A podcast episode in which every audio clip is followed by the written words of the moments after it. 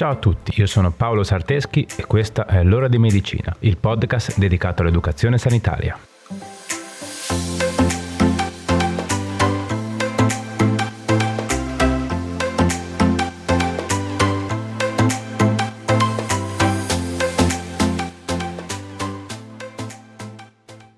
Ciao a tutti e bentornati.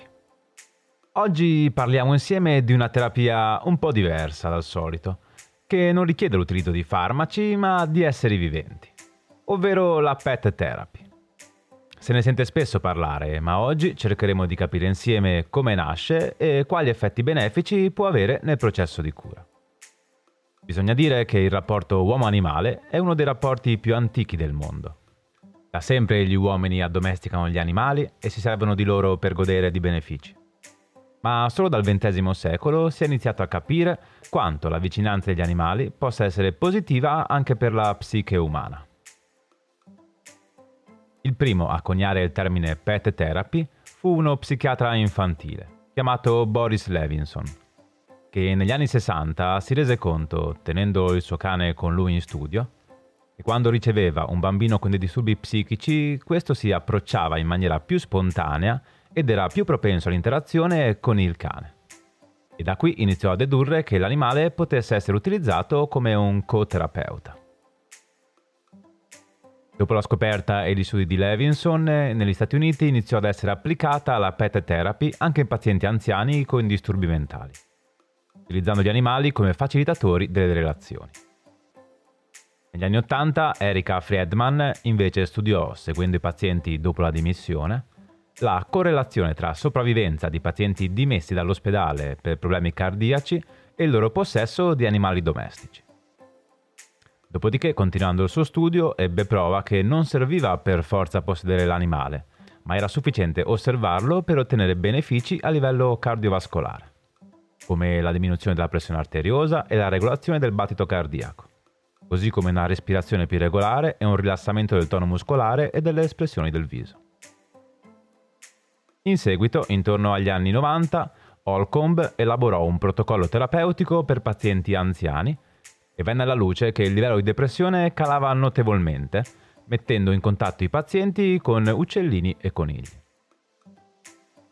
In Italia la PET therapy inizia a far parte del sistema sanitario nazionale con l'accordo Stato-Regioni del 2003 sul benessere degli animali da compagnia e le attività e terapie assistite dagli animali mentre la sua operatività effettiva avvenne con la conferenza Stato-Regioni del 2015, con le linee guida nazionali per gli interventi assistiti con gli animali, che definiscono e uniformano gli standard operativi, individuando le responsabilità e i compiti delle varie figure professionali che fanno parte del team multidisciplinare di Pet Therapy.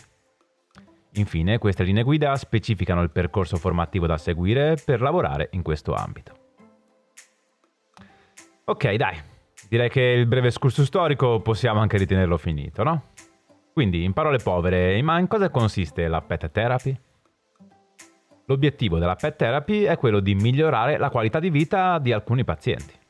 E questo miglioramento viene messo in atto grazie ad animali domestici adatti ed educati a questo lavoro, insieme all'equipe multidisciplinare di pet therapy. In Italia il termine pet therapy è stato poi sostituito con un termine più appropriato, ovvero interventi assistiti con gli animali, che è un grande filone all'interno del quale si possono individuare diverse tipologie di approccio, a seconda della componente più prevalente. Possiamo avere le attività assistite con gli animali, dove prevale la componente ludico-creativa, in questo caso lo scopo è quello di promuovere il miglioramento della qualità di vita e la corretta interazione uomo-animale. Oppure possiamo avere l'educazione assistita con gli animali, dove prevale la componente educativa e ha lo scopo di promuovere, attivare e sostenere le risorse e le potenzialità di crescita e progettualità individuale, ma anche di relazione e inserimento delle persone con difficoltà. In ultimo possiamo avere la terapia assistita con gli animali dove prevale la componente terapeutica ed è indirizzata ad individui con disturbi della sfera fisica, neuropsicomotoria, cognitiva, emotiva e relazionale. L'intervento è personalizzato sul paziente e richiede una prescrizione medica. Come abbiamo già accennato, negli interventi assistiti con gli animali non ci si può improvvisare, ma è necessario affidarsi a un team multidisciplinare specifico, che sia in grado di progettare, attuare e valutare con cura e professionalità il percorso intrapreso dall'individuo. Per tutti gli interventi è necessario che ci siano un medico veterinario esperto in interventi assistiti con gli animali, che si occupa di valutare i requisiti comportamentali e sanitari dell'animale scelto ed indirizza la gestione di questo. Ed un coadiutore dell'animale, che prende in carico l'animale durante le sedute e diventa responsabile della corretta gestione dell'animale. Nel caso della terapia assistita con gli animali, a queste figure si vanno ad aggiungere anche un responsabile di progetto, che coordina l'equipe nella progettazione, realizzazione e valutazione degli obiettivi. Ed è un medico specialista oppure uno psicologo psicoterapeuta. Si aggiunge inoltre un referente di intervento, prende in carico la persona durante la seduta, accompagnandola verso il raggiungimento degli obiettivi stabiliti. Questo ruolo è rivestito da una figura appartenente alle professioni sanitarie. Ok, ci siamo? Spero di sì. La terapia assistita con gli animali deve essere prescritta dal medico di medicina generale, in collaborazione con il medico specialista o psicologo psicoterapeuta. Dopodiché sarà necessario scegliere il responsabile del progetto. Fatto ciò, è necessario l'individuazione dei membri dell'equipe con uno scambio di informazioni con i familiari o conviventi del paziente, in modo da comprendere bene i bisogni terapeutici e anche il confronto con i professionisti che già seguono quel paziente nel suo percorso di cura. Una volta raccolte tutte le informazioni necessarie, verrà definito il progetto, gli strumenti utilizzati, i criteri di monitoraggio e la valutazione per poi passare alla realizzazione vera e propria.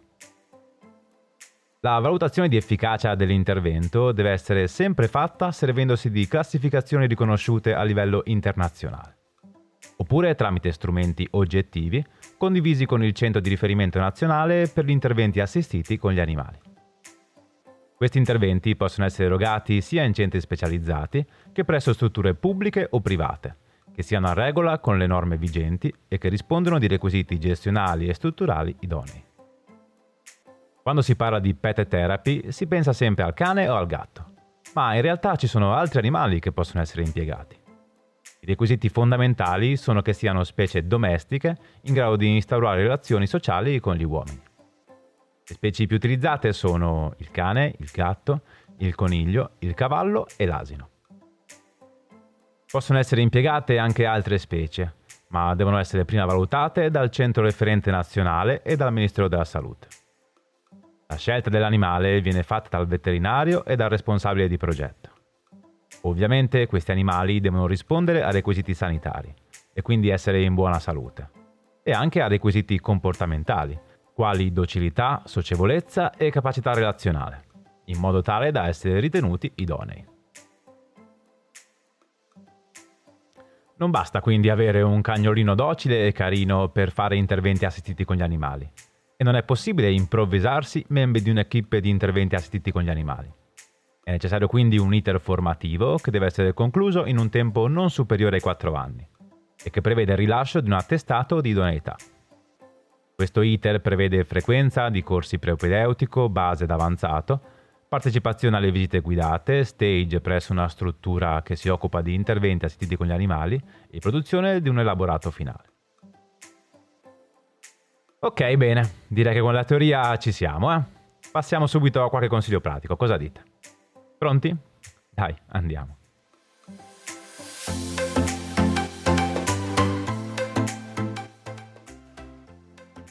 1.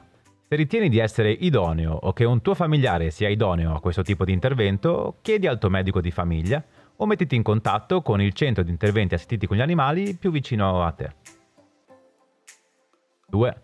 Gli animali coinvolti in questi interventi devono essere adulti e le femmine non possono essere impiegate durante la fase estrale, la lattazione e lo stato di gravidanza. 3. Se il paziente o utente è particolarmente a rischio, ad esempio in caso di immunodepressione, allergie o stati patologici particolari, il medico veterinario, tenendo conto della prescrizione del medico di famiglia, potrà decidere di eseguire accertamenti clinico-diagnostici più frequenti sull'animale o adottare comportamenti più restrittivi nella sua gestione. 4. Gli animali impiegati in questo tipo di interventi devono aver seguito un percorso educativo e di addestramento. Tale percorso deve sempre tenere in considerazione il benessere dell'animale e non deve utilizzare metodi coercitivi. 5. Gli animali impiegati sono sottoposti a situazioni spesso stressanti, quindi anche per loro è necessario eseguire valutazioni frequenti, utilizzando indicatori dello stress scientificamente validati in modo da tutelarne la salute. 6. Gli animali impiegati hanno bisogno di riposo, tale da poter essere efficienti durante i loro interventi. 7. La valutazione continua dei requisiti dello stato di salute degli animali è fondamentale, sia perché in quanto esseri viventi devono essere rispettati e tutelati, sia perché un animale che non è idoneo può risultare pericoloso per l'utente. 8. Non affidarti a chiunque ma solamente a centri specializzati in interventi assistiti con gli animali, modo da essere sicuro di essere in mano a persone competenti e in zampa ad animali tutelati, addestrati ed idonei. Ok, bene, eccoci arrivati alla fine. Che ne pensate della puntata? Vi è piaciuta? A me personalmente piace molto. Vabbè, dai, ma prima di salutarci, come sempre, fammi ringraziare la mia collega amica Brenda Rebecchi che porta avanti con me questo progetto. Ovviamente grazie anche a te che sei arrivato ad ascoltarmi fino a qui. Condividi questa puntata sui tuoi canali social, fai crescere il progetto il più possibile. Va bene dai, direi che ora è veramente tutto. Ci vediamo sui social e ci sentiamo venerdì prossimo con un'altra puntata.